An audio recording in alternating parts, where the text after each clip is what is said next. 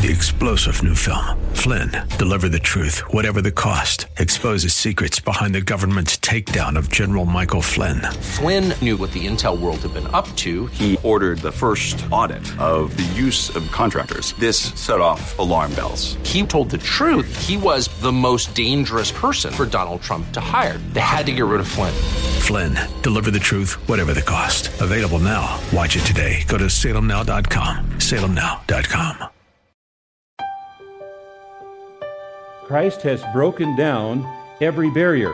He accepts everyone and anyone who comes to him. And we, as the body of Christ, should do the same. There should be no division among believers. We should be experiencing unity together.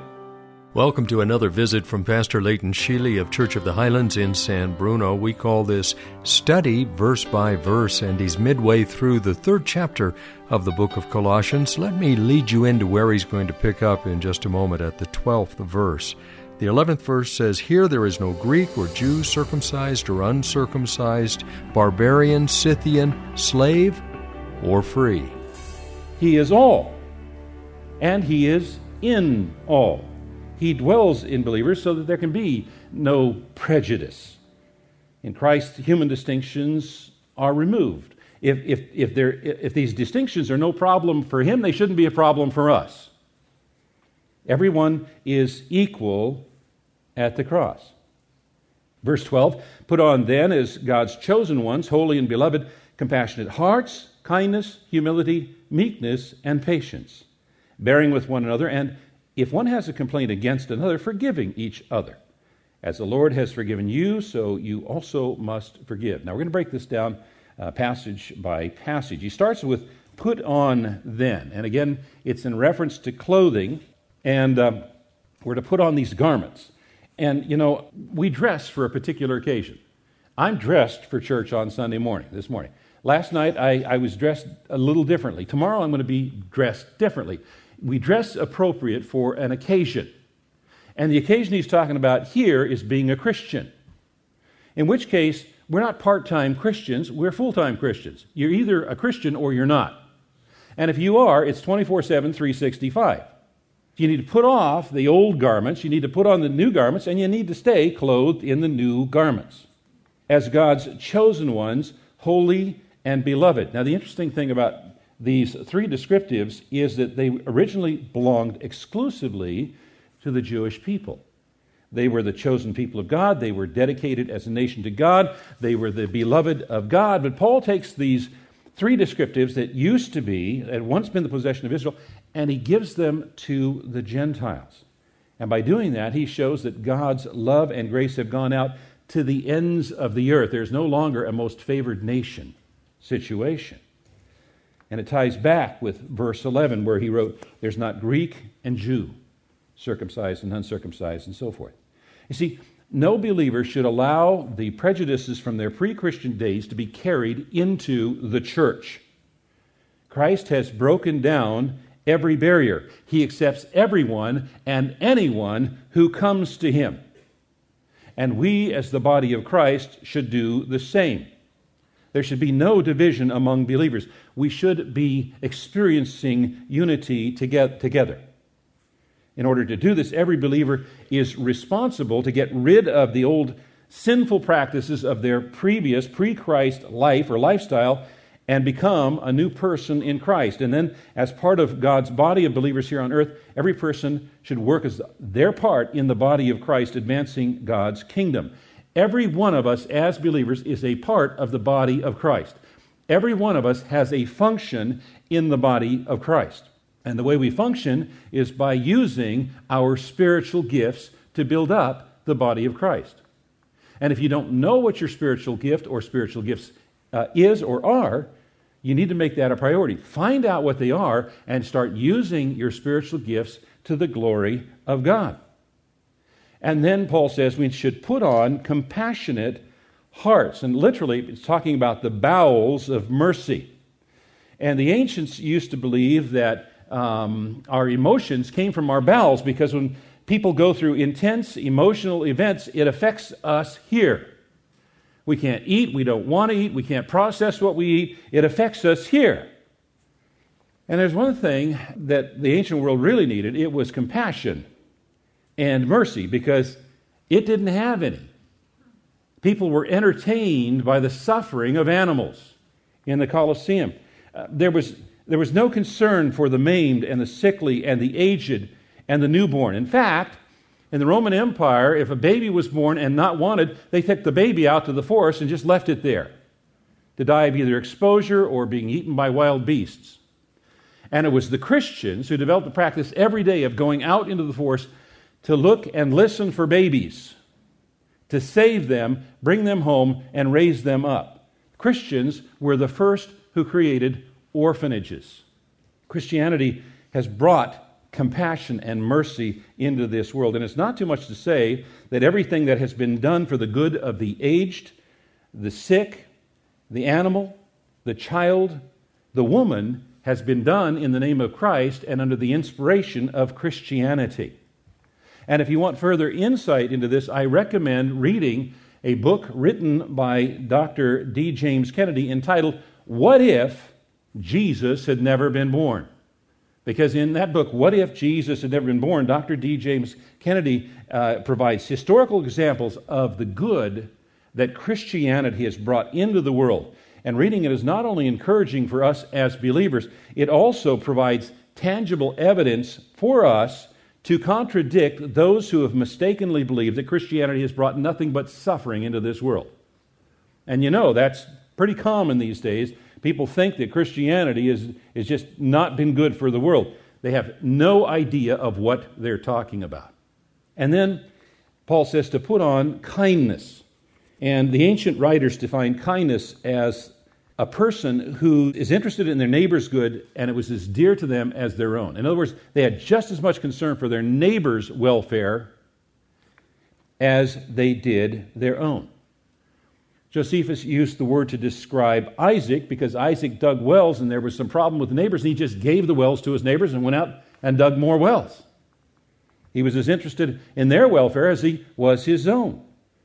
It was used in, in some other writings to describe wine that had mellowed with age and lost its harshness.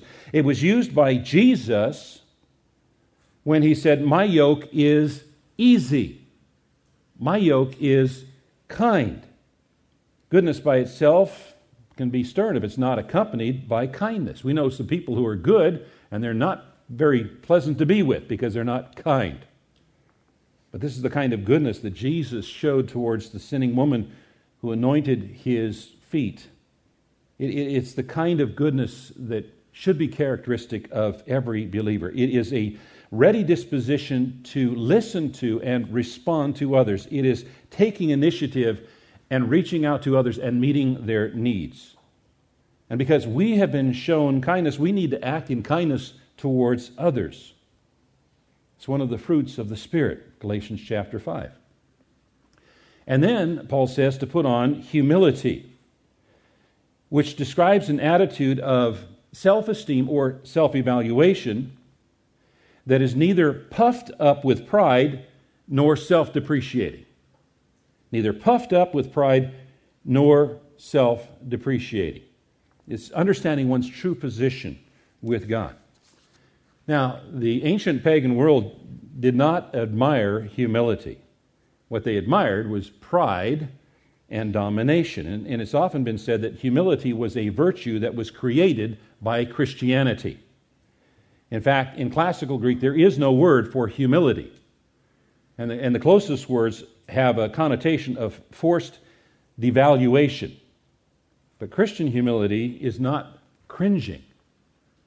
Christian humility is based on two things.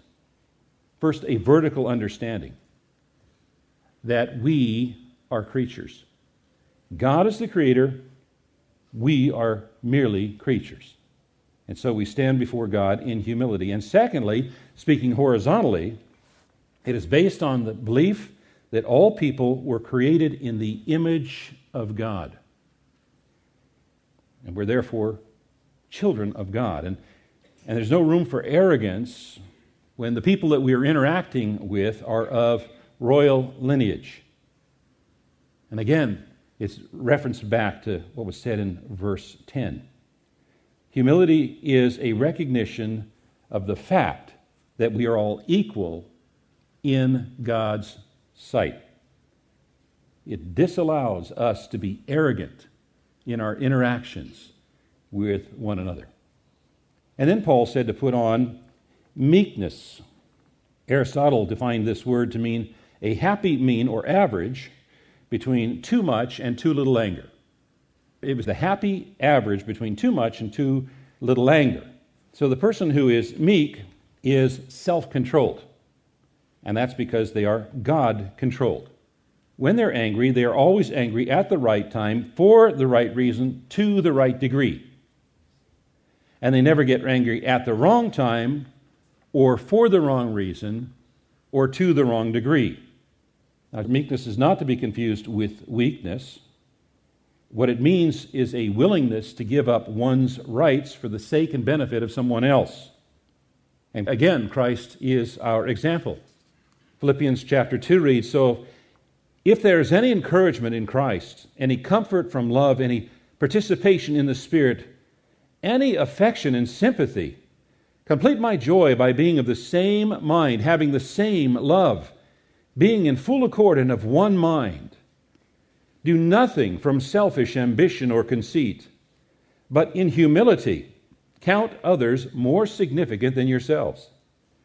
Let each of you look not only to his own interest, but also to the interests of others.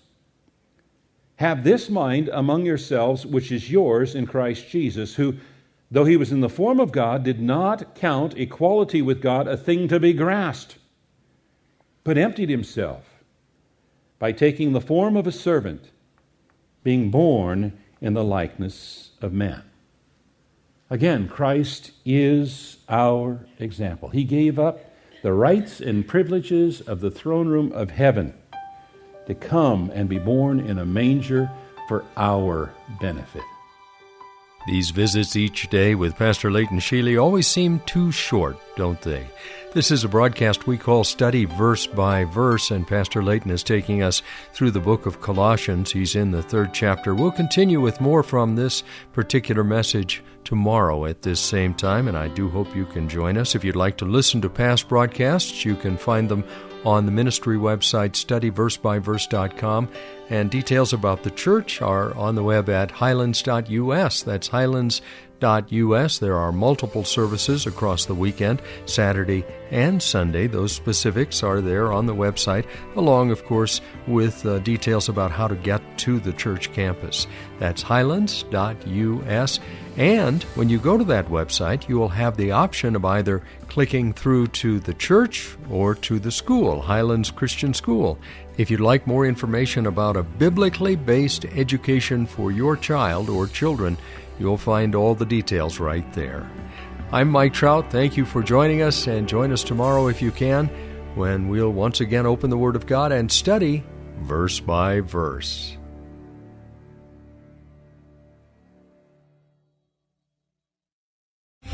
Three star general Michael J. Flynn, head of the Pentagon Intelligence Agency, knew all the government's dirty secrets. He was one of the most respected generals in the military. Flynn knew what the intel world had been up to, he understood its funding. He ordered the first audit of the use of contractors. This set off alarm bells. The explosive new documentary, Flynn, Deliver the Truth, Whatever the Cost, uncovers the facts behind this scandal. Flynn told the truth. He was the most dangerous person for Donald Trump to hire. I find out the worst enemy that I'm going to face in my life is right here in America. They took my assessment and they wanted me to change it. And I was like, I'm not changing it. They had to get rid of Flynn with in depth interviews, archival footage, and never before seen personal records of the man behind the headlines. I just felt like I was drowning. Flynn, deliver the truth, whatever the cost. Available now. Watch it today. Go to salemnow.com. Salemnow.com.